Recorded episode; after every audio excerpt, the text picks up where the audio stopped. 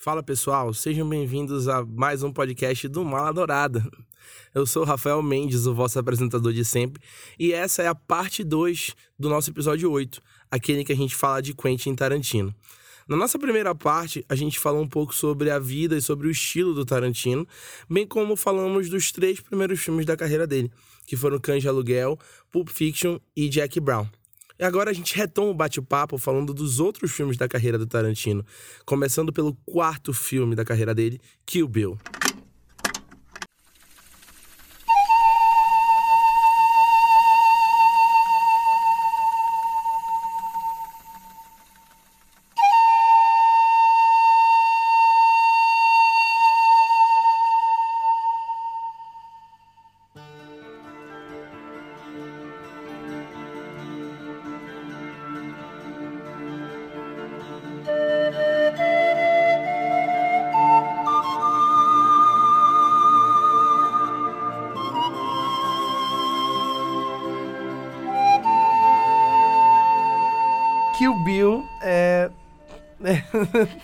A abertura de Kill Bill já é um negócio fora do comum, né?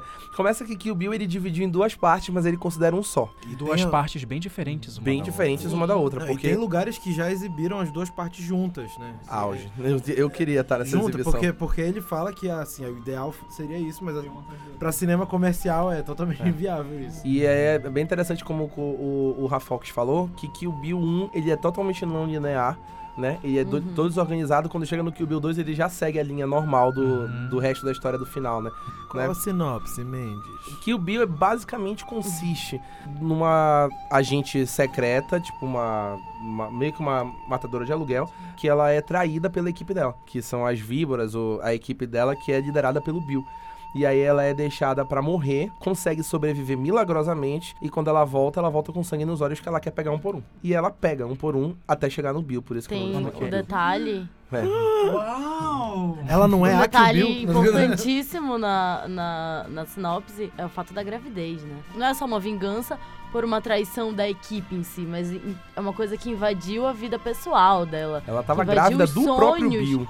É, Exatamente, invadiu a, a questão de ela, o que ela queria pra vida dela, sabe? Ela, ela- ela- isso foi retirado dela. Isso, foi retirado dela. Ela encontrou um Né? propósito diferente justamente E aí o no- Bill chegou e disse assim, não, não vai rolar. Aham. Inclusive, Eu vou te... Outra referência aqui de universo tarantinesco, vou, vou ficar soltando referência, assim, entendeu? Tu já tá soltando. É, Era isso. O- se tu for reparar no final de Pulp Fiction, Samuel Jackson fala: Vou largar essa vida de ser Ai, matador de aluguel, vou virar tocador de órgãos numa igreja. Nossa. A cena do assassinato, tentativa de assassinato da noiva acontece, obviamente, numa igreja. Chega uma galera, mata todo mundo na igreja. Dentre eles, o Samuel Jackson, Jackson. tocando É o- órgão na igreja. É o tocador do órgão na igreja. Qual era o motivo de ter incluído o Samuel Jackson na igreja se não fosse pra conectar com o universo, cara? Interessante, essa é uma das participações discretas do Samuel. Jackson nos filmes do Tarantino, que ele é o tocador de órgão na cena do casamento, Mano, né? eu, eu vim descobrir que era o Samuel Jackson um dia desses. Sim. gente. Sério, eu vim descobrir que era um dia desses. Eu Né? tenho, eu tenho uma relação muito especial com Kill Bill, porque eu assisti Kill Bill na época que ele chegou em DVD, em 2004. Eu tava. Eu não sabia quase nada sobre cinema, eu não sabia de referência, eu não sabia quem era Tarantino. Eu comecei Tarantino com Kill Bill. Acho que É, muita gente também. Eu também. É, eu acho que muita comecei gente descobriu com. Kill Bill. E aí eu não sabia nada de referência e tal sobre cinema, mas quando eu vi aquilo, coloca o, o meme de novo. A minha cabeça, tipo, psh, o que foi isso que eu acabei de assistir, cara? Quando. Eu acho que tem uns 30 minutos daquele final super sangrento, a coisa. Eu fico imaginando quantos litros de, de sangue falso foram usados ali. Eu tava surtado. Saca? Eu tava, cara, o que, que é isso que eu acabei de ver, cara? Cadê o resto? Eu quero o resto, cadê o resto disso? Foi um ápice, assim, na minha vida aqui, o Bill, quando eu assisti. E foi quando ele começou a enumerar os filmes. Cara, Isso. começou o quarto, O filme quarto, de o quinto e Tarantino. tudo mais, é. Quando ele começou a organizar. Verdade, né? Ajudar a gente a contar. É é bem quarto- didático, é um cara Bem didático. didático. Quarto Aham. filme de Quentin Tarantino. Eu acho muito legal a abertura de Kill Bill, porque é aquela cena que ela tá jorrando de sangue, deitada no chão, quase morrendo, e o Bill conversando com ela bem sadístico, é, sádico, né? Bem um negócio nojento. E aí ele pega, tu ouves o estalo da arma, né? E aí ela vai falando, Bill, o filho é seu, ela não termina, tu só vê a bala atravessando. É, é visualmente gore, né? A, a É muito cena. impactante. E aí assim. logo depois ele corta do nada. A gente acabou de ver uma mulher levando um tiro na cabeça, ficando à beira da, da morte. Aí corta pra ela visitando a casa da Vivica Fox, que é aquela cena de abertura que ele instala aquele padrão com a música.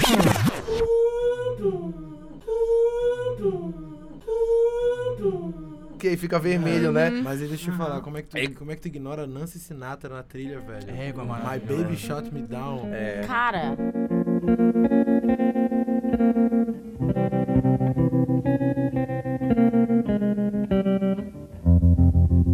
I was five and he was six. Perfeito. We Deus, é, é impossível escutar essa música sem, pensar, sem ver as cenas, sabe? Total, naturalmente. a, a rima, rima visual, não é mesmo? E aí de repente começa toda aquela batalha, ela e a Vivica Fox, que é interrompida abruptamente com a chegada da menina, da filha.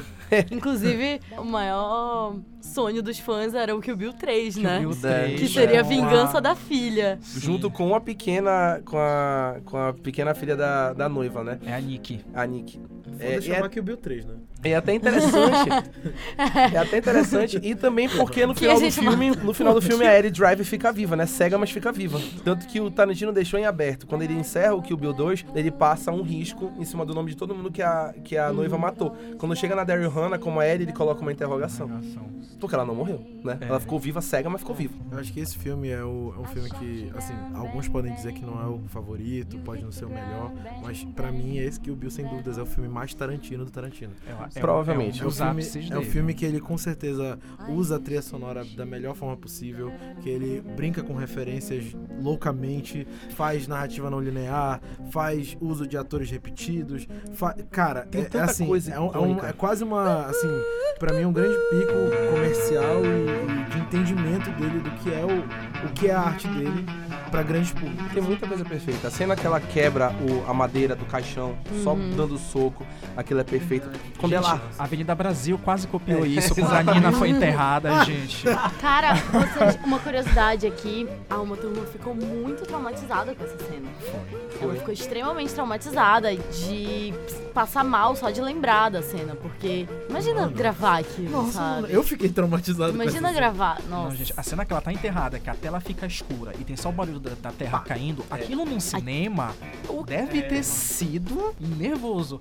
Agora, eu só não consigo acreditar muito no Tarantino quando ele fala que ele pensou nos dois filmes como um, porque eles são muito diferentes. O primeiro pega toda uma questão dos filmes de samurai e Homenagem tal. ao Japão, né? Homenagem ao Total. Japão, e o segundo vai por uma linha mais faroeste, quase um road movie assim, que ela vai caminhando, caminhando, Eu caminhando. acredito que essa seja a graça dele, entendeu? Misturar os gêneros e é tudo uma grande coisa só, uma grande homenagem ao cinema.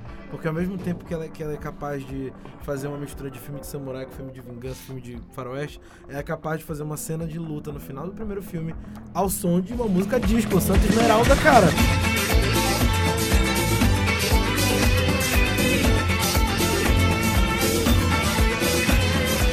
É incrível, é incrível. Eu adoro a cena que ela arranca o outro olho da Ellie, né?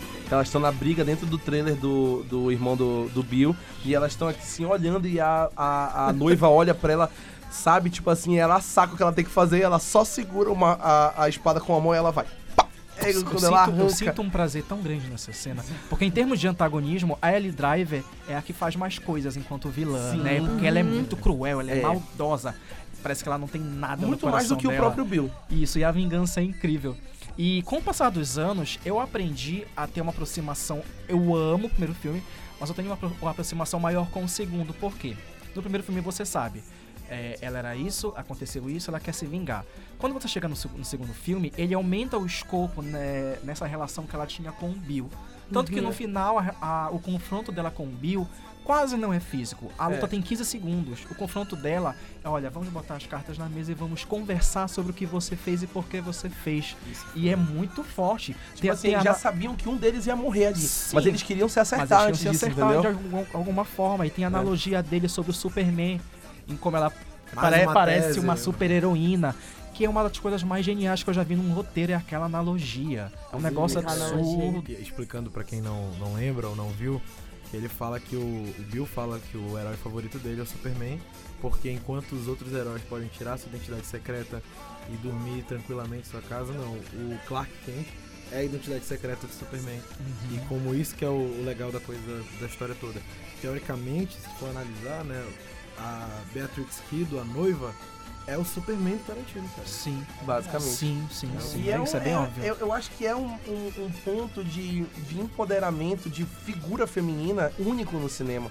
A noiva aparecer poderosa, sozinha, ir pra uma, pra uma aventura, matar um por um, se vingar, né? Ela ficou lascada. E disse assim: agora eu vou pegar um por um sozinha. A gente, eu nunca tinha visto uma mulher tão forte, empoderada e corajosa, poderosa, e numa caçada sozinha pegar um por um. Eu diria que não uma mulher, mas mu- muitas mulheres, porque o filme é basicamente sobre mulheres. Mulheres. A gente pode falar palavrão? Pode, Pode. né? Ué. Mulheres fodas. Pô, o JP já chamou Não, não 20 podia. Acho que a minha Ué, abertura eu falei um, galera. Vai ter um monte de pi. Que nem no filme, né? Quando ela fala o nome dela, pi. Eu acho isso muito interessante. É, isso é incrível, isso é incrível. É bem Mas le- é, é um filme. É isso, assim, são, são muitas mulheres muito fodas, com cada uma com a sua especialidade de luta e com, com a sua arma secreta, né? E tu, tu não sabes, assim, tem hora que tu fica assim, cara, é, a gente, claro que tá torcendo pela linha do filme, né? Mas não, tem luta assim que eu fico, e rapá, Entendi. e agora? E agora? Porque, só, sabe, todo mundo é muito bom. E o monólogo da Lucille com toda aquela dinastia de. Nossa, A cena do- dos Crazy 88, que Não. ela. Cara. De repente o Tarantino tá lá no meio da briga, ela, ele rodeia a noiva com uma roupa, uma referência clara ao Bruce Lee, Bruce ali Lee. naquela cena, e uma espada, rodeia ela de um monte de gente, e do nada, no meio da briga, quando a gente mais quer ver o sangue vermelho jorrando, ele troca pra preto e branco. é perfeito. E aí, do nada, no meio da briga, ele troca do preto e branco de volta pro colorido. Qual é o sentido mexe disso? com cores, mexe com referências. Ele Não mexe, tem. né? mexe entre é, é, filme e animação. É, Cara, aquela sequência, não, aquela, aque- não, A sequência sério. de animação da história da Oren é estilo anime. Gente, vocês não choram, porque eu choro. Eu nessa fico sequência. muito triste, eu fico muito triste, cara. É muito. Eu gosto como ele deixa a gente entender certas coisas dos antagonistas também. E até do próprio Bill, porque no final, quando ela consegue finalmente o que ela quer, Que é os É. cinco golpes que explodem o coração. isso. Ai, que cena. É, fica claro que, apesar de tudo, ela ainda tinha sentimentos pelo Bill, mas olha, você precisa pagar pelo que você fez. Eu vou fazer pagar pelo que você fez. É até um. Ela chora, ela termina chorando quando ele vai andando pra finalmente morrer. Foda. Tipo, ela. Você fe- Eu ainda gosto de você, eu ainda lhe amo, provavelmente, mas você precisa pagar pelo que você fez na minha vida. Eu acho isso muito. E, gente, o Bloco com Pai e Meia é quase um filme à parte, né? É. Ah, é incrível. Nossa. Incrível. Cara, e até um ponto interessante esse, essa questão de como é a construção de um personagem tarantinesco, porque é, vários atores que contracenam com o Tarantino às vezes têm certas dúvidas sobre a vida do personagem, assim, ah, como é que ele falaria de certo, como é que ele falaria essa expressão, o que roupa ele gostaria de usar, aí ele, aí o Tarantino normalmente fala, "Não, Peraí, amanhã eu te dou uma resposta. aí no dia seguinte ele chega, tá, ele usa essa roupa é porque isso, isso, isso, isso, isso aconteceu na vida dele, e ele pensa dessa forma porque ele teve um pai que traumatizou, que não sei o quê. De repente tem toda uma biografia de um personagem secundário que tu não imaginava. Isso. Então, isso é o mais importante, que ele pensa primeiro no personagem e depois na, na desenvol- no- na- Porque aí fica mais fácil entender qual vai ser a relação entre eles, né? É verdade. E aí, pra encerrar aqui o Bill, a gente tem os outros filmes pra falar. Pô, tá No foda, Kill né? Bill, Kill Bill, Que Que o Bill tem demais. muito pano pra manga. Kill Bill teve o, o icônico, a icônica polêmica do acidente da Uma Turma Sim, durante o- a filmagem, sim, eu né? Que eclodiu recentemente. Eu posso falar que eu não sei o que é isso? Que é. Pode, posso Eu falar. sei, Giovana, você sei, quer gente. explicar? Não, Rafael, fique à vontade. Obrigado. O, nunca, a gente nunca se tratou com tanta educação assim. o que aconteceu? Durante a filmagem, na cena que ela tá indo ao encontro do Bill no campo, naquela área isolada, tinha aquela cena que ela filma dentro do carro, correndo, né, na- no campo de areia. E aí, quando ela foi testar o veículo, ela percebeu que o veículo tava com o freio quebrado. E ela avisou pro Tarantino. Só que o Tarantino disse que não tinha tempo de trocar, que não ia dar nada errado, que era pra eles fazerem a filmagem mesmo assim. Eles fizeram e sofreram um acidente onde ela fraturou uma, uma costela, sei lá, um braço. Foi, ela, ela, ela. Assim, não sei se ela chegou a fraturar alguma coisa. Não lembro se ela Mas ela se fraturou, machucou mas ela ficou- seriamente. Ficou, bem machucada. Teve, ficou Isso. usando aqueles Eu acho colares, que ela tem, ela tem alguma assim. sequela até hoje. Isso. se eu não me É, engano. E aí, Mano. Isso complicou muito a relação entre eles também. inclusive porque aparentemente. Né? inclusive porque depois que o acidente sofreu, o próprio Weinstein mandou o Tarantino encobrir e ignorar isso, porque o filme tinha que ser produzido e lançado É, a qualquer cara. custo, né? E tanto que isso eclodiu de fato ano passado, Uhum. se eu não tô enganado. O Tarantino pediu desculpas, a Uma Thurman perdoou ele, até desejou sucesso do É, filme né? novo, postou uma foto com ele. Então já tá tudo certo, mas foi um, um negócio muito tenso entre os dois e entre o próprio Weinstein no meio disso, né? Acho que esse tipo de coisa enfraquece a amizade, entendeu? Claro, né? Claro, né? Se, eu- Não, se eu, se eu fizesse a Giovana talvez. sofrer um acidente, Cara, já né? dei, já dei vários socos no Rafael e a gente tá aí. Firme e forte. Entendeu? Se eu fizesse a Giovana sofrer um Porra, acidente, ser atropelada, menos- é. né? Eu não- é, com certeza a minha amizade com a Giovana não estaria abalada se ela tivesse sido atropelada por minha causa, né? É verdade, Ah, É, né? Tipo. Quando ele me jogou na frente de uma bicicleta e eu faltei aula por duas semanas. Não, mas e aí? Tu foste, tu tiveste aclamação do público por causa disso? Não teve, então aí foi falha do Rafael também. Obrigado. Exatamente. Agradeço por ter Não, na falhado. verdade, eu, eu tive um pouco. As, as pessoas da faculdade começaram a gostar mais de mim. Rolou a famosa empatia.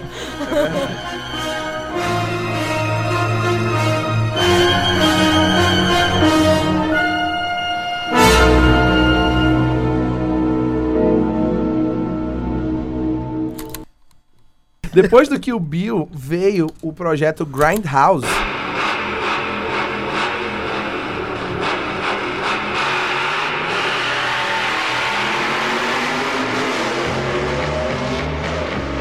Que foi um projeto é, interessante que o Tarantino fez com o BFF dele, Robert Rodrigues, né? Eles fizeram um projeto no, no formato Grindhouse que é, eles lançaram filmes juntos, que isso faziam muito nos Estados Unidos antigamente. Eles cobravam um ingresso e pa- exibiam dois filmes pro espectador, um atrás do outro. E eles lançaram assim os cinemas selecionados nos Estados Unidos. Eles lançaram Planeta Terror, do Robert Rodrigues, e A Prova de Morte, do Tarantino, juntos, comprando um ingresso só. E eles se passam no mesmo universo, os filmes né? O Prova de Morte se passa antes do Planeta Terror, né? Numa versão a Prova de Morte um pouquinho menos absurdo do que o Planeta Terror, que já envolve zumbis e alienígenas e uma mulher com uma metralhadora no lugar da perna. Auge. Né? Né? Isso Auge. Machete também. uma, é, aí vem um negócio interessante. Dentro da produção do Grindhouse, eles selecionaram cinco diretores pra fazer trailers de cinco filmes falsos pra passar junto com o filme. Foda. E aí eles escolheram o Eli Roth, que fez o trailer do Thanksgiving, que é bizarro. O Eli Roth depois veio fazer o Urso Judeu no Bastardos, a gente vai falar daqui a pouco. E ele selecionou Pode crer, pode crer. vários filmes, o próprio Edgar Wright, que dirigiu agora em Ritmo de Fuga, Scott Pilgrim, ele dirige um, um trailer falso no filme, que é o Don't. E tiveram dois filmes que viraram verdade, filmes de verdade, que foi o Robo with a Shotgun, que depois veio, foi feito com o Rutger Hauer, que faleceu agora recentemente, do Blade Runner, e o Machete, que o Robert Rodrigues fez a franquia com Danny Trejo, era um trailer falso do Grindhouse, né? E virou uma franquia agora que já vai ter até o terceiro filme, né? Daquele negócio absurdo que o Machete faz, que, enfim, né? Mano, maluquice. É. né? É co- coisa que tu vê assim, Maluquice. ah, tô sem sono, É. vamos ver o que vai acontecer aqui. E aí o, o Prova de Morte tem muito do, da- do estilo do Robert Rodrigues, né? Da, da influência. Um influenciou no outro na hora de fazer o filme.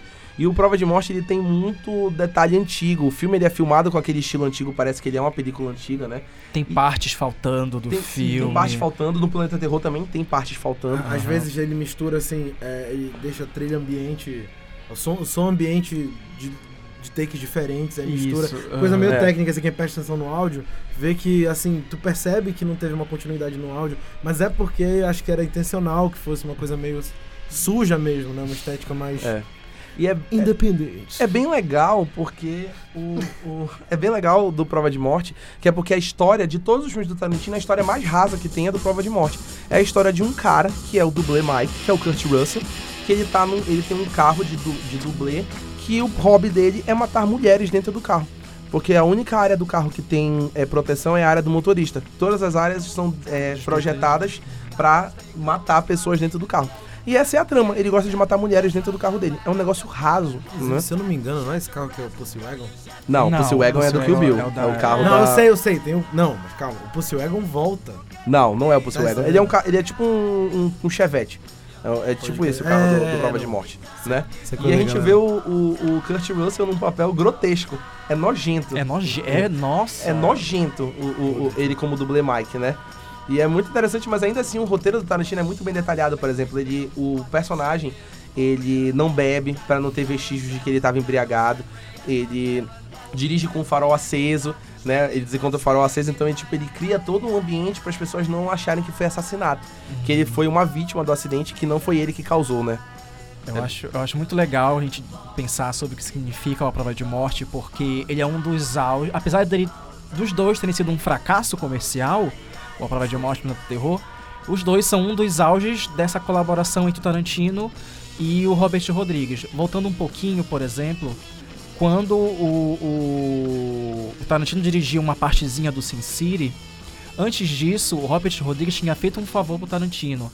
Quando a Ellie Driver mata o irmão do Bill e ela vai juntando aquela grana, a música que toca é uma composição do Robert Rodrigues para aquela cena. E aí o Tarantino retribuiu, retribuiu o favor, dirigindo uma partezinha do Sin City.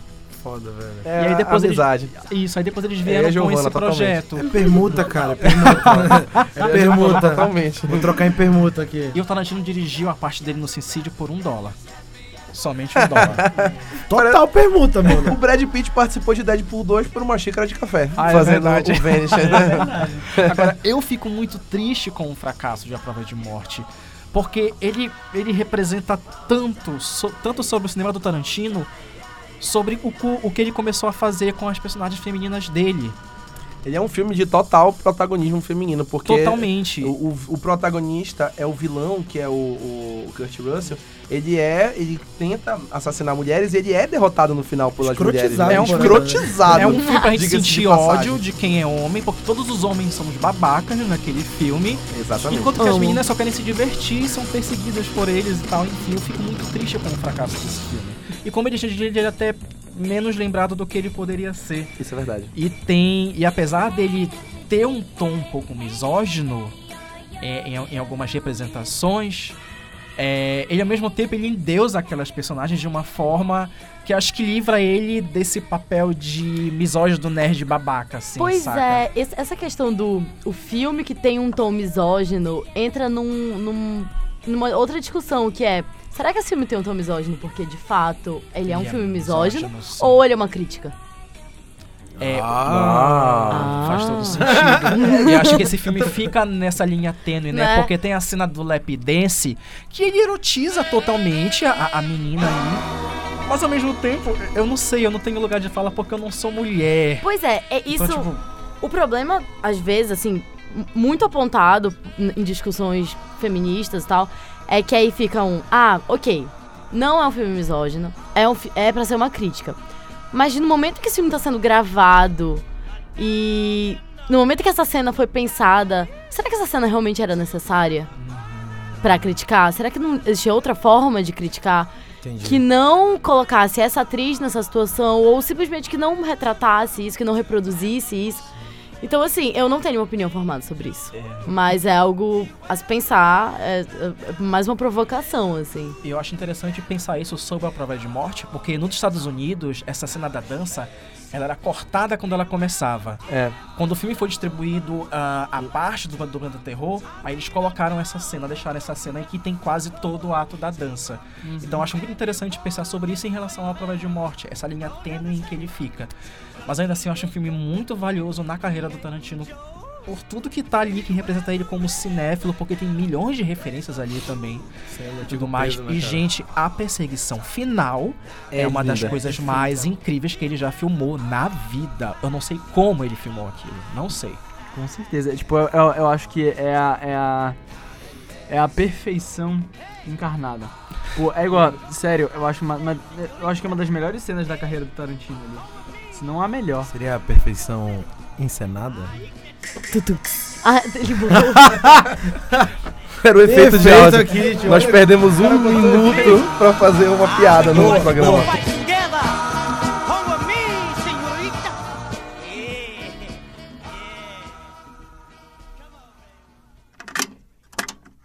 Depois do Prova de Morte veio Bastardos Inglórios. Ten hot.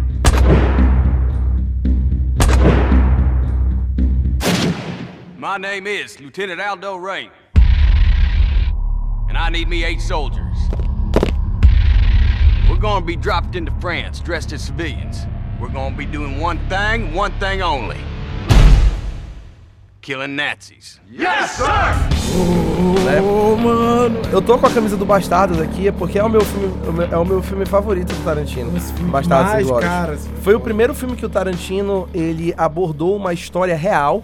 Todos os outros filmes eram invenções da mente dele, ou baseado em livros. Mas foi a primeira vez que ele pegou uma história real e disse assim: Eu vou contar a minha versão de como eu acho que isso aconteceu. Porra, Né? total, né? Na minha Total. cabeça foi assim. Na minha cabeça foi Essa é a assim. verdade, que aconteceu, cara. né? Tava, Foi bem assim, tipo, eu não tava lá, mas eu acho que foi assim, então esse é o certo. Parece verídico. Hoje em dia, no mundo de pós-verdade e fake news, é isso mesmo. Basicamente, né? E Bastardos, pra quem não, não conhece, é, acha, é, já é um filme mais popular, então pode ser que as pessoas já conheçam mais. Bastardos Inglórios, ele, ele envolve uma equipe, várias equipes de é, americanos, ingleses, franceses, todos judeus ou a favor dos judeus, que elaboram um plano mirabolante pra matar o Hitler da forma mais Tarantino possível. Uma força-tarefa poderosa de poucas pessoas É. é, que não tem nada a perder e quer escrotizar e quer, É. assim, ser cruel com quem tá sendo cruel com o povo judeu, entendeu? E é muito legal Bastardos porque ele traz o Brad Pitt pela primeira vez com o filme do Tarantino e ele cai com uma luva como o Aldo Apache. É perfeito o sotaque que o Brad Pitt cria pro personagem dele. A cicatriz que ele tem aqui na- no pescoço. Nossa, mano. É um negócio de outro mundo que o Brad Pitt faz nesse E filme. eu vou te falar um negócio, quem tiver oportunidade, compre que vale a pena. Tem um roteiro desse filme vendendo em livraria, é, todo encadernadinho, bonitinho, todo finalizado. Sério. Eu tenho esse... é, Me dá de presente, Rafael. Cara, foda. Sim. Esse roteiro é fantástico, cara, porque assim, nele tu consegues ver como é o background das coisas. Tem muita coisa que não tá no filme, óbvio, né? Então, ele conta sobre a vida da galera. Por exemplo, é, dentre os judeus que estão lá, né, nessa equipe, dessa força-tarefa loucona, O bastar os Bastardos, os bastardos inglórios, tem o, tem o cara que se chama de o urso judeu. que é o Eli Roth, que a gente The- falou daqui a The pouco. Bear. Jew, entendeu? Esse cara, se for reparar, o taco que ele usa, um taco de beisebol cheio de prego, cheio de coisa escrita. Qual é a história disso? Eu vou só dar um detalhe aqui pra quem, só pra despertar a curiosidade de você, ouvinte, que queira depois pegar esse livro. lá. Você, ouvinte. Vo- É com você que eu tô falando, você que tá no ônibus agora, você que tá no seu Uber, você que tá trabalhando, é pra você que eu vou falar isso aí, cara. Ele, ele conta que o cara, o Jew, veio de, do, do Brooklyn, se não me engano, e aí, é, quando ele descobriu que ele ia ser mandado nessa missão, que ele ia pra guerra, que ele ia pra onda, ele mandou toda a vizinhança dele assinar algum recado pros nazistas, é, mandar alguma mensagem de carinho, não é mesmo? e, dentro, e aí a galera escrevia, escrotizava, assinava, botava prego no, no taco pra dificultar no- na hora da pancada, entendeu? Então, assim, é- é- esses detalhes estão em roteiro, todos os detalhes estão em roteiro e isso enriquece muito, É. muito a coisa, muito. Ele cria personagens que são os bastardos, que é uma equipe de judeus que é especializada em matar, escalpelar e marcar nazistas, que eu não duvido que não tenha acontecido de verdade. Deve ter, deve ter tido. Uma sabe? versão disso aconteceu. Com certeza. Inclusive assim, né? Querendo aí montar uma galera assim do Brasil agora. Partiu. Assim, não falei nada, tá? Isso aqui é nós, é nós no porão do DOPS, galera. Pega. Não falei nada. Mala Dourada censurado. Já poder dizer isso. Artistas parecem censurados. Olha lá. Voltando. Segue o assunto. E é muito interessante porque o filme ele traz o. Já falei do Brad Pitt. É... Golame. Oi? Golame. Gorlami. Aquela cena que ele tenta falar italiano. Eu morro de. Genial. É o auge do Brad Pitt é aquela cena. É. E ele traz, ele traz, ele traz, ele apresenta para o mundo o Michael Fassbender, né? Que ele vira conhecido como Art Hickox, né? Naquela, naquela cena do- da taverna, que depois virou o Magneto, né? A gente vai falar dessa cena aí. Nossa, E ele mano. cria o personagem mais icônico, segundo ele. Ele já disse que é o melhor personagem que ele já criou, que eu considero, na minha opinião, que é o Coronel Hans Landa, né? Que é quando ele traz aquele monstro da atuação que ninguém conhecia e que do nada apareceu entre nós, que é o Christoph Waltz. Naquele filme ele é, tipo assim, eu acho que poucas vezes eu vi indiscutivelmente alguém merecer todos os prêmios e toda a aclamação que ganhou, e eu acho que nesse filme o Christoph Waltz, ele não tinha como. Olha pra atuação dele, não tem como Isso é um talento fantástico do Tarantino de descobrir talentos, né, cara? Sim. Pra quem não sabe, acho que ele tem o mérito de ter descoberto também lá atrás o Samuel Jackson, né, cara? Ele lançou o Samuel Lançou Jackson o pro- Samuel pra toda a Jackson. popularidade que ele tem imagina, hoje. imagina o que seria o mundo do cinema sem Samuel Jackson. Samuel Jackson aparece no Bastardos Inglórios, eu falei mais cedo, na cena que ele tá apresentando o Hugo Stiglitz na prisão. Ah, ele é narra, ele que né? É o Samuel. Jackson narrando. Ele fala daquele jeitão dele, né, Aquele cara? jeitão. Aparece no Bastardos Inglórios, eu falei mais cedo, na cena que ele tá apresentando o Hugo Stiglitz na prisão. Ah, ele narra, é ele que né? narra. É o Samuel Verdade. Jackson narrando. Ele fala daquele jeitão. Oh my god! Oh my god. É a participação singela dele, né? Qual a E cena temos- favorita de vocês? Opa, aí? não, Ah, peraí, não, calma. não, Não, não, não, não, não, não, não, não, peraí. não, não, não, não, não, não, não, não. Ninguém vai começar a falar de cena favorita Do Bastardos? antes de falar dela. Quem? Xuxinha. Xoxana! Ô, Revoar! Xoxana! Inclusive. Vai, essa que vai falar? deixa ela fugir, sabe? É tão legal. Ah, uma e ela pontada. correndo. E ela correndo. Só. Tem um, negócio, tem um negócio muito legal nessa cena, eu tava falando pro Rafox um dia desses. que quando ele chega na casa dos Lapadite, na França, o Lapadite ele tem três filhas. Duas tem traços no- com cabelo moreno, traços normais, e uma tem traço ariano só, que é loira, que é a Lea Seydoux, né? Do, do Azul é com mais quente, 007. É a única que tem traços arianos. Ele passa direto pelas duas que tem cabelo negro e fala só com a que tem traço ariano, o Hans Landa. Porque ele, Racista. porque ele não quer falar com as outras porque elas não são arianas. É detalhe que eu passei batido. Eu vi É, um dia desse, eu total, fiquei, né? Realmente. sabe? Essa cena é muito boa. O que disse racista. Mas a Xoxana, ela é uma que disse personagem. nazista. Que disse nazista. disse nazista. Ela é uma personagem esplêndida, né? Ela, é ela basicamente, o plano acontece por causa dela. Tudo dá certo por causa dela. É, e assim, a sensação mais próxima de um orgasmo vendo um filme é quando ela, enfim, né, naquela cena. Who, has, do- who wants to send a message to Germany? Aí ela aparece. É, I guai, want cara. to send a message to Cara, aquela cena ali foi a coisa mais próxima que eu já Isso é tive um- de um orgasmo vendo filme. ah, bom. Isso é um meme eterno hoje em dia, É. essa cena, gente. Essa cena Nossa. é perfeita e, e particularmente Bastardos Inglórios é um filme que me dá muita vontade de reproduzir na vida real. Só Vocês estão sentindo Só a- jogando recado. Só A jogando, revolução começou. só jogando recado, galera. Quem quiser. Assim, é só vontade, galera. Eu não tô aqui fazendo nenhum plano. Mas se vocês quiserem, ela não quer. me denunciem. Daqui a 50 anos, esse, esse momento vai estar nos livros de história.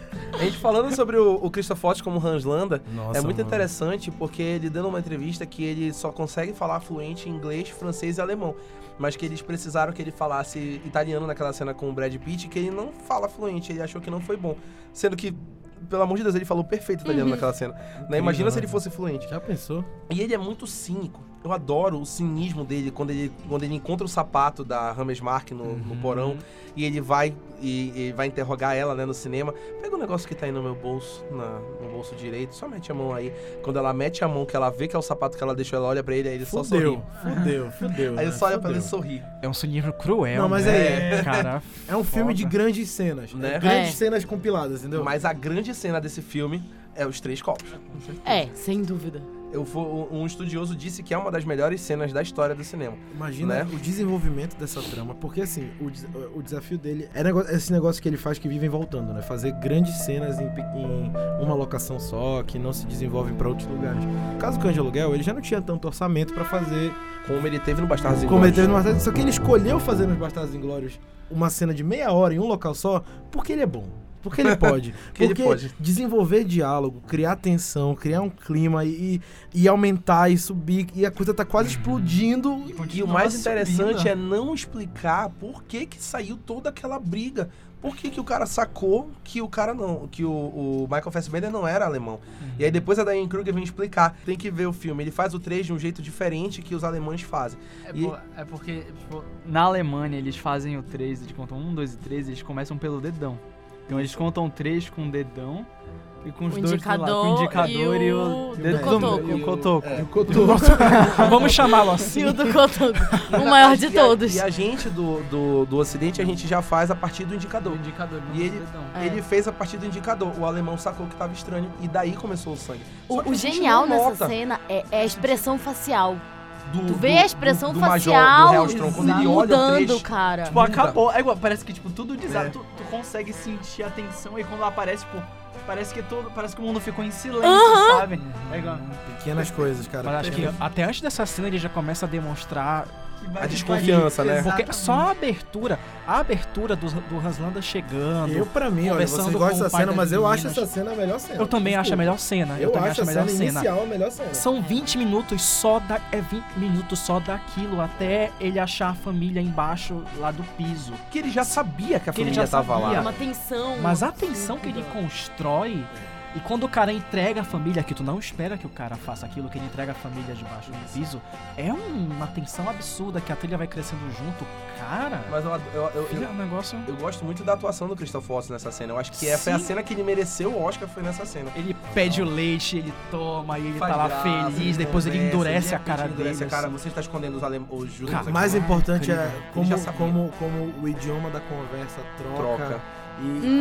como a questão do idioma é fundamental pra É respeitado, resolver né? a coisa, velho. Ele não traduz o idioma pro inglês só pra ficar confortável pro americano entender. Exato. Pois ele é, respeita o idioma Isso, falado. isso é muito bom no Tarantino, porque inclusive é uma crítica muito comum a filmes americanos que é eles, eles simplesmente mudam o idioma. Eles estão fazendo um filme na Itália e eles e tá todo mundo falando inglês. Eles estão e, e o Tarantino ele respeita isso.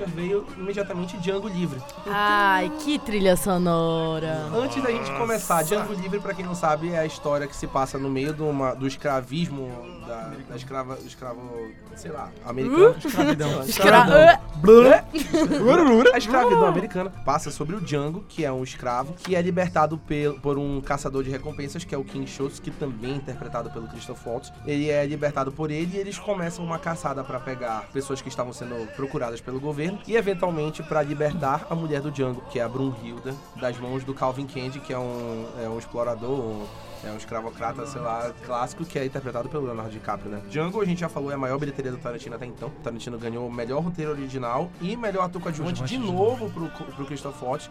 O cara fez dois filmes com o Tarantino, ele foi indicado duas vezes ao Oscar e ele ganhou as duas indicações. Eu acho que vale a pena ele continuar fazendo filme com Né? Tarantino. Mas aí tem uma Se eu pessoa... fosse ele. Se eu for dando uma dica aqui. né? Mas Christopher aí- Waltz que também tá esse podcast. Também. E Christopher, amiga. Anota aí. Continua, continua. cola em O mim. time que tá ganhando, a gente É. não mexe. A maioria das pessoas adora Django e e gosta muito de Django e lembra de Tarantino, lembra de Django, porque foi o filme mais popular dele, né, em questão de bilheteria. Mas tem gente que não gosta tanto, não é, Rafox? É por isso que a mamãe disse que eu não sou a maioria. por isso que a mamãe me dizia isso. Não, é, eu acho que o, o Django Livre. eu- Eu vou tentar evitar um pouco entrar no mérito das representações problemáticas que eu vejo naquele filme, porque são coisas que são tão faladas na mídia hoje em dia sobre o Tarantino que eu acho que todo mundo deve saber sobre. Eu vou, vou falar sobre o filme enquanto filme. O que vale deixar claro é essa, esse, esse tipo de crítica que eu imagino que a Rafael vai falar. O Spike Lee O Spike Lee Foi um começou crítico ferrenho desse, desse filme. filme. E eu concordo nem, ele totalmente disse que com as nem ia se dar o trabalho de assistir por conta da palhaçada. Isso, eu realmente concordo com ele. Mas falando do filme enquanto um filme inici- inicialmente, eu acho ele problemático em questão de narrativa, porque o filme. ah, eu acho que foi o filme depois que a, a editora dele faleceu, a Sally Mank.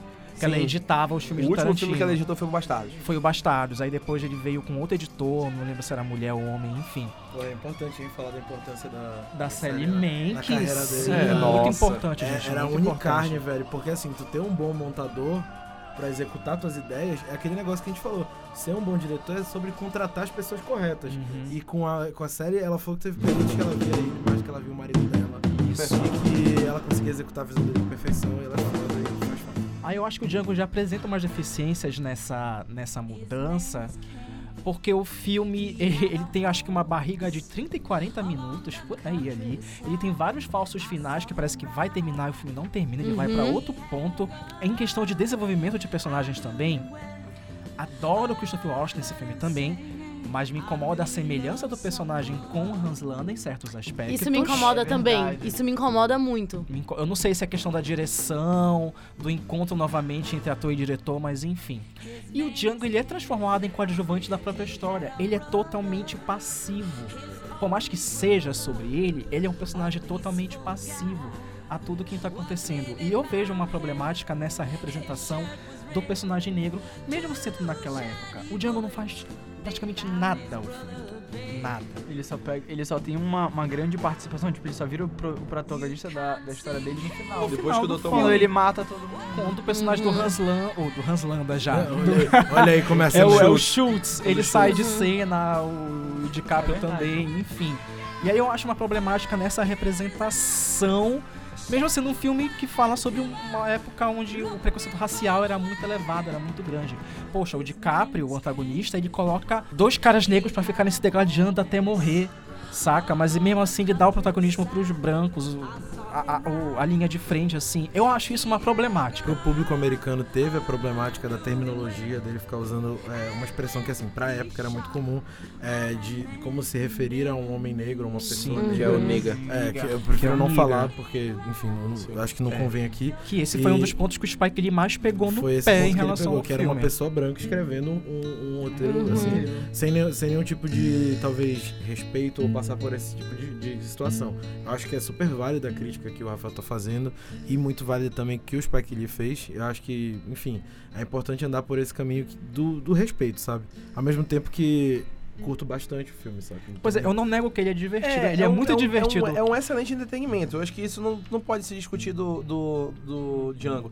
Ele é um bom entretenimento, ele tem bons diálogos, bons momentos. Tem, Por exemplo, a, a cena de abertura é muito boa quando ele mata os dois, é, os dois transportadores de escravos para libertar o Django e ainda assim ele quer dar o recibo né, da compra do Django.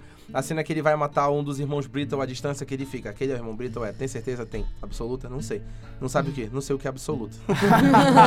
absoluto, sim, você, você tem muita certeza. Então tem. Tem o quê? Tenho muita certeza que fica cara. Sabe? Tipo assim, é o que eu falei Não, de sim, diálogos onde não válida. precisa ter. Era só ele dar o tiro no cara. E ele ficou tentando, só vou dar o tiro se eu tiver certeza que aquele é o cara. É, o, o Heraldo também mencionou aqui pra gente que tem a, a questão da presença do doutor ter ensinado muito pro Django, considerando que o Django ele era um escravo. Então ele não tinha conhecimento, ele não teve oportunidade, e a primeira pessoa que deu oportunidade pra ele foi o doutor. E na hora da morte do doutor é onde ele se engrandece, que ele pega todo o conhecimento que ele teve e ele percebe que, tipo, agora não tem jeito, é ele que vai ter que fazer. E é aí que ele se engrandece. Tem esse detalhe também dessa... É, e aí a gente entra em outra crítica que é do White Savior, que é o Né? Salvador Branco. Que é justamente isso, né? Sim. Tu colocas um personagem negro que supostamente tem uma representatividade, supostamente é o protagonista, mas ele deve tudo a alguém branco. É uma, é, é pra uma ele. das minhas problemáticas com o filme é essa. Mas ainda assim, é, tem todo um ato. um- um- não, é o ato final, já, porque como eu, falei, como eu falei, o filme tem vários falsos finais, né? E um Uhum. deles do Tarantino até explode, eu acho incrível. É acho verdade, sensacional. é. É. o melhor momento da vida dele como ator é ele explodindo. Olha que ironia. É, mas todo ato na casa do personagem do DiCaprio, por exemplo, é absurdo. Aquela conversa onde ele descobre o que tá acontecendo. Sim. E tem aquela cena que supostamente o DiCaprio realmente. Não, ele realmente machucou- Ele realmente ele machucou a realmente machucou a mão. É, e ele aí- continuou atuando. Isso foi bem interessante. E o bacana que o nome dele é Calvin Candy. É, ele Candyland. tem a Candyland, que é um jogo, é um jogo de tabuleiro muito popular pra caramba. Mas às vezes, de repente, o cara é dono da Candyland, que é, porra, uma fazenda cheia de escravo e, e morte e loucura, enfim. Aham. Acho que quem fez o jogo não imaginava isso. É uma outra coisa, um ponto extremamente positivo pra Django Livre, na minha opinião, é a trilha sonora. A trilha sonora de Django A trilha é... sonora de Django é um- Muito uma boa. obra à parte. Todos os detalhes. Morricone, tio, porra. Eu acho muito interessante a trilha sonora que começa na hora que começa a- o tiroteio no, Uhum. na casa. ponto extremamente positivo pra Django Livre, na minha opinião, é a trilha sonora. A trilha sonora de Django A trilha é... sonora de Django é um- uma obra à parte. Todos os detalhes. Morricone, tio, porra. Eu acho muito interessante a trilha sonora que começa na hora que começa a- o tiroteio na casa.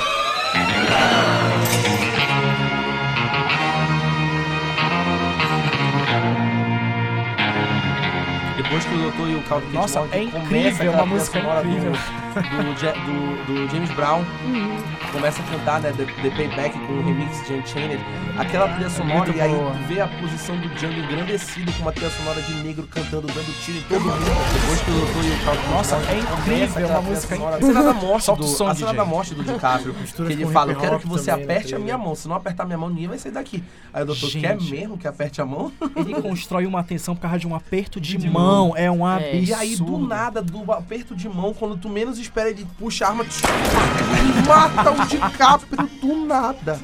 Do absurdo nada. DiCaprio com 30 minutos É. de filme. Ele pa- participa 30 minutos morre. E aí quando tu vê o verdadeiro cara que ele quer matar o final o filme todo é o Samuel L. Jackson. Que quase rouba o filme nesse quase final. rouba o filme nesse final. Quase rouba É. Aquela cena do Jamie Foxx com o Samuel L. Jackson é uma interação incrível que ele fala, você já viu todo tipo de negro morrer, mas nunca mencionaste tiro no joelho. Pá! Ai, é muito boa, Boa, aquela boa, cena. boa, muito boa, aquela cena que ele é fala. mais rápida do... Que, é, que ele fala que o, o, o Alton Goggins fala de Django, né? Aí ele fala, o D é mudo, caipira, dá um tiro. Muito bom esse filme. Foda, cara. O encerramento, a, a, a cena da casa explodindo e o Django sorrindo pra trás com aquele terno roxo, né? É, é bem É legal. incrível. tem É, é um, é um excelente entretenimento. É, como É. entretenimento Não, e realmente. direção de arte, meu amigo, Não, é fantástico, que- é- cara, é fantástico. sensacional, é sensacional. Criação de cenários, figurinos, perfeito, perfeito. Muito O bom. Tarantino se mostrou muito bom desde que ele começou a pegar reconstituições de épocas específicas nessa questão de realmente saber habituar a gente naquele período. Ele se revelou ter, é. tem muito talento nisso. também. Mas Bastardos Inglórios tem aquela cenazinha no café que eles estão tomando lanche. Eu penso, cara, eu imagino isso, sabe? É. Eu imagino que Expect me like you é, expect é assim, Jesus to sabe? come back. Expect me, I'm coming.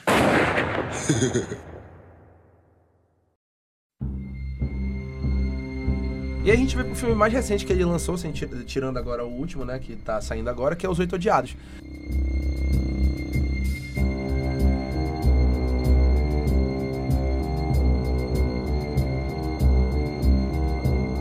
Os Oito Odiados, daí, é, tem muita gente que critica, mas eu gosto muito dos Oito Odiados, eu acho que ele é muito bem construído.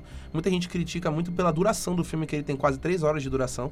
Né? Quase, quase tanto quanto vai ter esse podcast. Exatamente. e os Oito Odiados, ele consiste numa trama onde oito pessoas ficam presas dentro de uma casa e as pessoas aparentemente não são o que elas dizem ser. E aí começa todo um jogo pra tentar descobrir quem elas são de fato, né? E o roteiro dos Oito Odiados foi vazado antes do Tarantino Nossa, produzir. o cara que- ele Deu não uma queria mais cagada, ele, ele não queria mais fazer. E aí as pessoas convenceram ele Ainda a fazer bem que o ele filme. fez, E ele fez porque é um filme genial, Os Oito Odiados. É o retorno do- da trama se passando toda num cenário só, que é a casa. Que, que nem foi no, no Cães de Aluguel. De novo a questão do desafio, que Né? é um diálogo desafiador demais fazer E ele isso. conta com uma direção de arte incrível, uma fotografia esplêndida no, Fazer nos um- Odiados. E como a gente falou, a trilha sonora do Ennio Morricone que ganhou o Oscar, né? De melhor trilha sonora, que é aquela tensão que Depois ele vai. Maravilhosa. Depois de tantos trilha anos sem fazer trilha, né, É, cara? com 80 e poucos anos ele veio ganhar o primeiro Oscar dele. Ele consegue né? ressuscitar, assim, a carreira do Ennio Morricone, assim, É. e um cara que não precisava, né? Não Porque precisava. Era, era, assim, famosíssimo por isso, fazer trilhas fantásticas. Já muito solidificado. Né? Apesar dele ter falado que foi insuportável trabalhar com Tarantino, porque ele é muito egocêntrico. mas, De enfim, fato, Qual é é. o signo do Tarantino? A gente Pega não se falou ele for disso. leão, Ele, eu é, me mato. ele nasceu no dia do meu pai, ele é ariano. faz todo sentido. Faz todo sentido. faz todo Dificílimo de sentido. trabalhar. Mentira, amo todas as minhas ex-chefas que são arianas. E aí, é, o elenco dos Oito Odiados é, é, é estrelar, né? Estelar, né? Essa é a palavra correta. Tem o Samuel L. Jackson, tem o Alton Goggins, tem a Jennifer Jason Leigh, que é a única mulher do elenco do- dos oito principais que rouba a cena. E dona do filme. Dona do filme foi indicada ao Oscar. fantástico. Kurt Russell, Tim Roth, Michael Madsen, Damian Bichir e o Bruce Dern, né? Não, e participação é, surpresa de, galera. Channing Tatum, cara. do Channing Tatum, do nada participa do filme, E né? fodamente, né, mano? É, Cara, é, e eu quero dar um ponto aqui que é fantástico, porque tem muita gente no elenco, um espaço pequeno. E como ele faz isso? Com a maravilha de uma câmera diferenciada. Posso, posso abordar esse ponto, cara? Pode, aborda Que é importante, porque o Tarantino, ele é um cara, como a gente falou, old school, né? Ele não é um cara que filma digital. Ele filma tudo em película. Todas as, todos os filmes dele, é, todos não, né? Mas enfim, depois de um, não lembro a partir de que filme ele começou a filmar em película. E ele faz questão disso porque ele acha que a verdadeira é, é, expressão do cinema tá na película. A melhor, melhores cores saem de lá, a maior nitidez e tudo mais. As cores do Tarantino são muito boas. Foda, cara, é incrível. E nesse filme especificamente, é, ele contou com uma câmera de. Uma, que virou toda uma polêmica, assim, que ele usou a Panasonic é, Ultra 70, que era uma, uma câmera com um sensor maior. O que isso significa de forma prática? Os sensores que a gente utiliza no, no cinema, é, a gente, eu falo como se eu fosse o. Fernando Meirelles, né?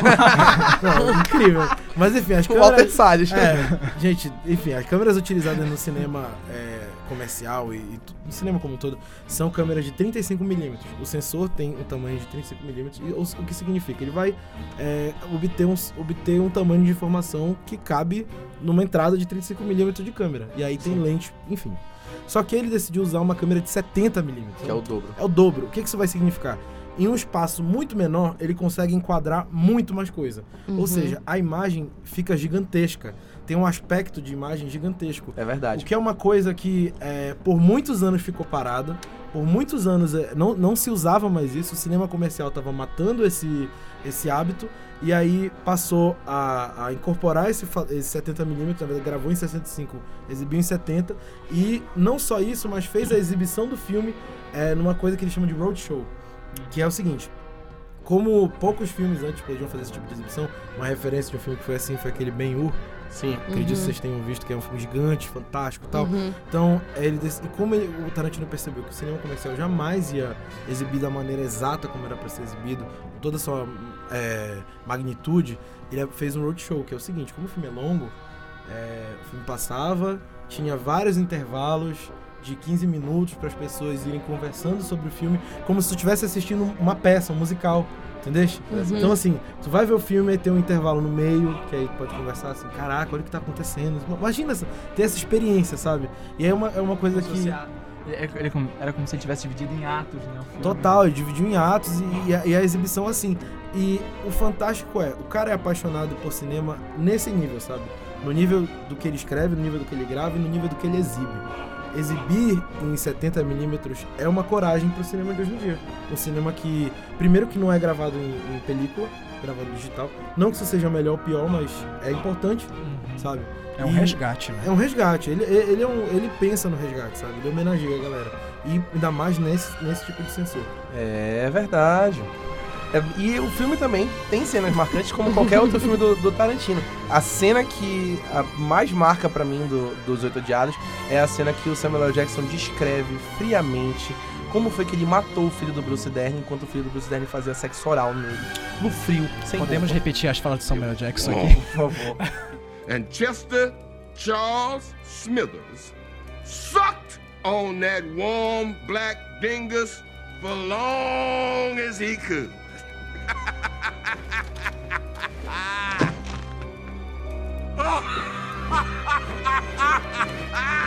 Woo!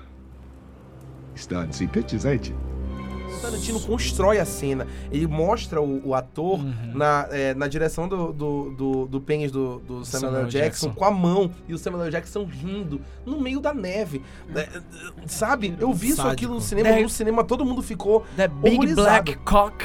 É, my Big Black Johnson. Ele fala assim. É, é, Ele fala, my Big Black Dingles. Dá um. Aí, aí, você tá imaginando? Olha, Meu filho, seu, seu filho, meu pauzão preto, falando assim olha na boca dele. Ele dá um assim segundo mesmo. mala dourada só com essas frases soltas aqui, viu? né? Então, é, é- é incrível essa cena. E é interessante como o Samuel. Jackson, o personagem dele, faz tudo pra ele poder matar o, o Bruce Dern em legítima defesa. Que ele queria que o Bruce Dern pegasse na arma, pra ele poder pegar na arma e matar de volta em legítima defesa pra não ficar parecendo que foi assassinato. Existe uma crítica já e muito sutil à questão do, do preconceito racial. Sim. Tipo, porque imagina uma, situa- uma situação invertida, se o personagem Né? do Jackson pegasse a arma primeiro. Né? E é muito sutil. Eu acho que nesse filme o Tarantino aprendeu o que ele não soube fazer em Django sobre a questão da crítica racial. Uhum. Porque eles também estão num, num período muito próximo ao do Django, se eu não me Sim, engano, sim, né?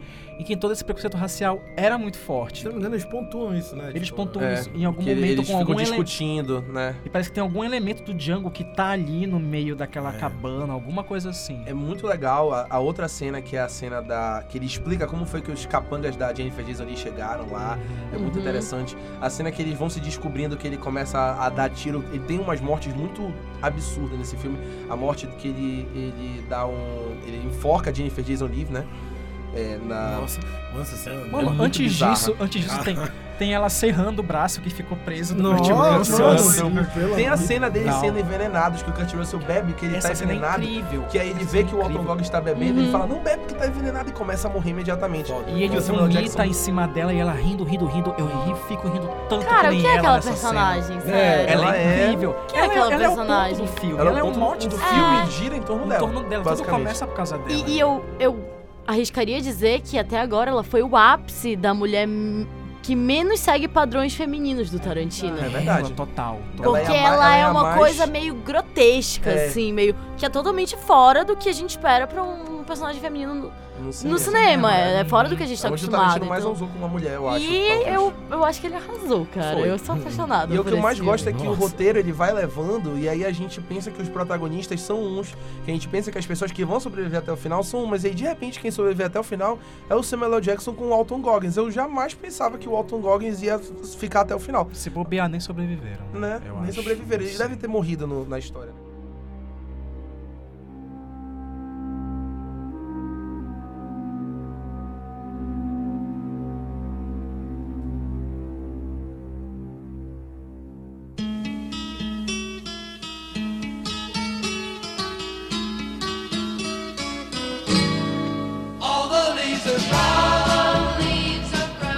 Depois dos Oito Odiados, a gente chega no nosso filme atual, que é o que tá lançando, que era Uma Vez em Hollywood, né?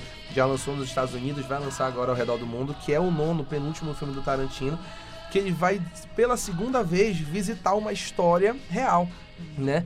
O filme tem como protagonista dois personagens fictícios, que é os personagens do DiCaprio e do Brad Pitt, pela primeira vez juntos no cinema, já falamos sobre isso. E ele, a história vai ter eles como protagonistas, mas o pano de fundo é todo o, a seita do Charles Manson, né? Que é um dos maiores serial killers e pregadores da, que o mundo já teve, né? Mais, mais marcantes. E o assassinato da Sharon Tate, que vai ser interpretada pela magnífica Margot Robbie. Alguém, algum familiar da Sharon Tate, viu e disse que chorou, que tava... Foi, eu acho que foi uma, Quem um foi? parente, o pai ou irmã, É. que disse que Irmã, a, que a que foi Margot Robbie irmã. tá idêntica Que a Margot, à que a Sharon Margot, Tate. é, E eu acho ela fantástica, eu acho ela fantástica. Ela é uma atriz incrível. Robbie é incrível. incrível. Eu gosto Ela muito é de incrível, como ela tá se cara. transformando agora. Acho que esse filme pode ser um dos ápices dela. Porque ela começou como uma atriz muito objetificada em Hollywood, quando ela começou com, com Scorsese, sexualizada. muito sexualizada. Esquadrão E- Suicida. Pois é, Uhum. e, agora- ela, e ela, quando ela surgiu com o Eutônia agora, ela mudou a imagem dela totalmente. E esse filme vai vir pra isso de novo também, porque a gente, a gente tá esperando muito da Margot nesse filme. Uhum. A gente tá esperando muito Capaz dela. que ela vira o quê? O que que você acha? Uma Very Trip moderna, uma coisa assim? Rapaz. Cara, Ela é bem versátil. A gente Ela já é- conseguiu notar isso. Ela Sim. conseguiu fazer uma super-heroína caricata dos quadrinhos e completamente louca. E agora ela tá fazendo, interpretando a Sharon Tate pela vida real. Ela tem muita versatilidade, isso aí não tem discussão. Agora, eu tô na expectativa tanto por ser um filme do Tarantino, quanto também pelas próprias polêmicas que estão acontecendo. Porque em Cannes já indagaram ele que as personagens femininas têm poucas cenas e poucas falas no, no filme, e ele não gostou de ser indagado sobre isso, ele não Foi falou bem- bem muito, grosso, foi, foi grosso, ele foi tenso, e parece que ele colocou mais cenas dela depois disso na edição. E também tem a representação do Bruce Lee no filme, que a filha do Bruce Lee já veio Ficou reclamar. incomodada, Ficou foi. incomodada, veio reclamar sobre isso também. Ih, rapaz. Então acho que também tá me dando uma instigada, assim, pela curiosidade, pelo que ele vai realmente É. entregar com esse filme. Eu espero muito, muita nerdice de cinema. Mas eu, eu, tô muito, Muita- eu tô muito empolgado porque eu quero ver o DiCaprio e o Brad Pitt juntos, sabe? É, São dois atores muito bons que é, nunca atuaram juntos, é até bizarro. Que vão contracenar do início ao fim, né, Vão contracenar do início ao fim. Isso é bem legal E ver eu- dois monstros da atuação que arrasaram em atuações anteriores com Tarantino e agora vão se juntar pela primeira vez com Tarantino, é, que sempre exige muito e tira o máximo dos atores que trabalham com ele. Eu acho que isso vai ser bem legal. E eu tô esperando um show da, da Margot Robbie também. Também. Eu tô de verdade esperando Também, um é show onde ela, dela. onde ela vai se lançar Porque, totalmente. porque o Tarantino é muito bom nisso, né? Ele pega um artista que tá crescendo ainda, um ator que ainda não chegou no seu ápice e ele, E tira o e ele máximo. tira o máximo. Eu acho que vai ser um dos melhores trabalhos da carreira dela. E- ah, inclusive, inclusive é, ela, ela comentou em alguma entrevista que ela, a personagem dela tem poucas falas, mas que foi muito desafiador pra ela, justamente por isso, porque ela, ela desenvolveu uma personagem sem tantas falas, mas que tu sentes isso, tu, tu consegues ter. Eu acho que esse filme vai ser, pe- pelo que tá saindo, tipo, na mídia, pelo tanto essas críticas, mas também, ao mesmo tempo que a gente vê a quantidade de críticas que saem, a quantidade de pessoas falando que isso foi, tipo, completamente uma obra-prima, sabe?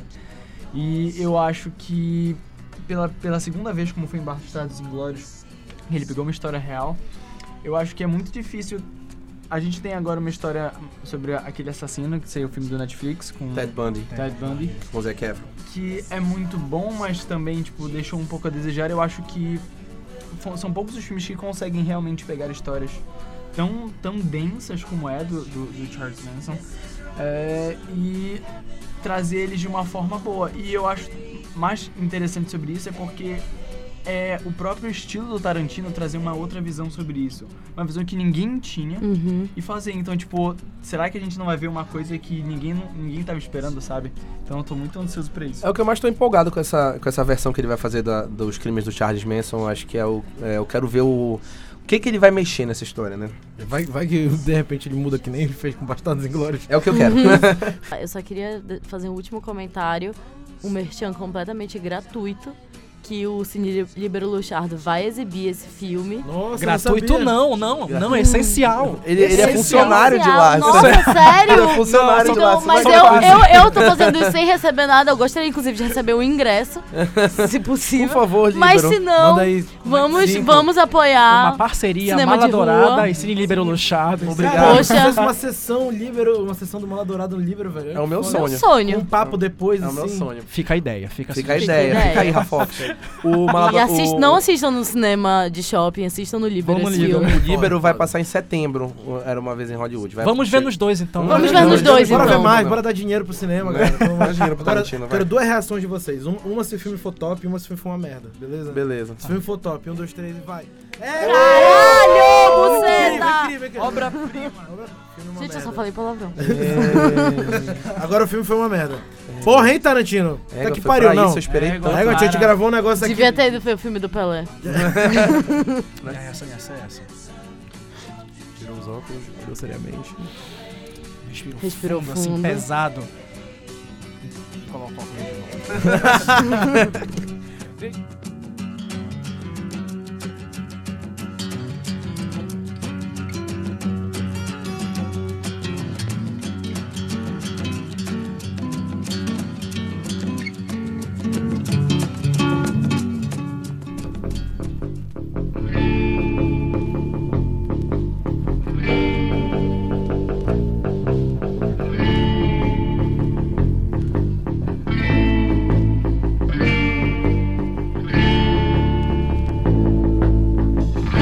Gente, eu sempre falo. É, só quem escuta o podcast do Mal Dourado é quem tem coragem. Esse é o nosso mais longo, acho que bateu umas duas horas de, de bate-papo. E eu não tô nem aí. É, a gente veio aqui pra falar mesmo, era um especial sobre Tarantino, foi por isso que eu trouxe três convidados, mais o Lucas, e é isso. Tudo pra Se vocês aguentaram Django, vocês aguentam esse podcast Ó, também. começou. Coitado do Django. A gente- sozinho ali. O- a- eu, eu me diverti muito aqui, eu vocês devem ter se divertido também escutando, foi bem legal falar, sempre é legal falar sobre Tarantino. Foi quente. E a gente legal. espera que Era Uma Vez em Hollywood seja um filme legal. Eu queria agradecer ao Lucas, que é o meu, meu, é meu amigo do Mala Dourada, né? O único representante aqui comigo, né? Lucas, obrigado por estar aqui. De nada.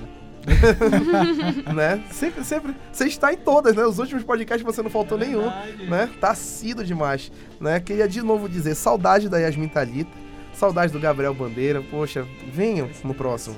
E queria agradecer aos nossos convidados. É, queria dar um espaço para vocês falarem é, um pouco, deixarem redes sociais para vocês seguirem, falarem um pouco é, antes da gente encerrar. É, João Pedro? É, queria dizer só que o próximo filme do. Ele vai fazer um 11 primeiro filme é, assassinando o Bolsonaro.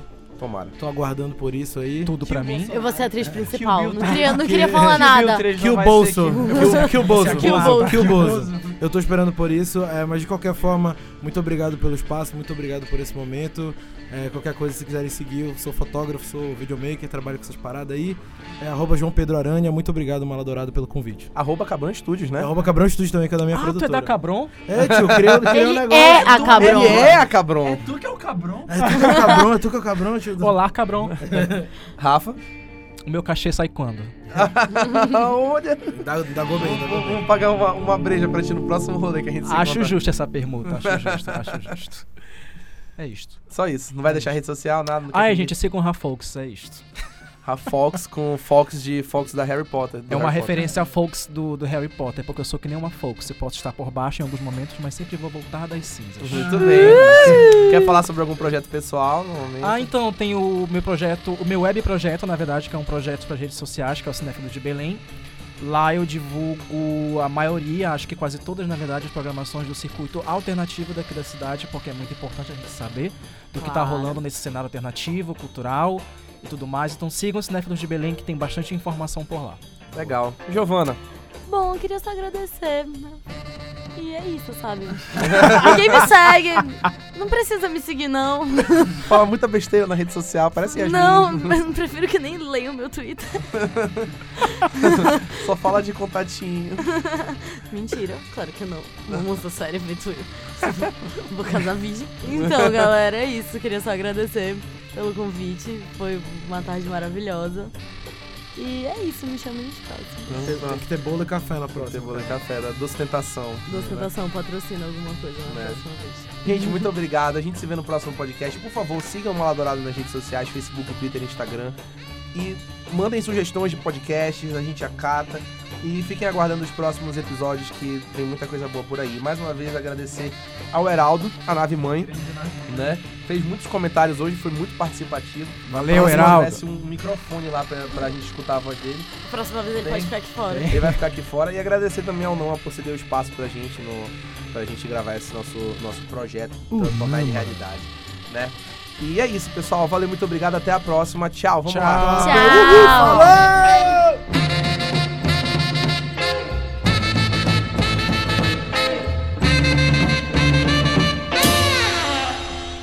JP, eu vou matar ele.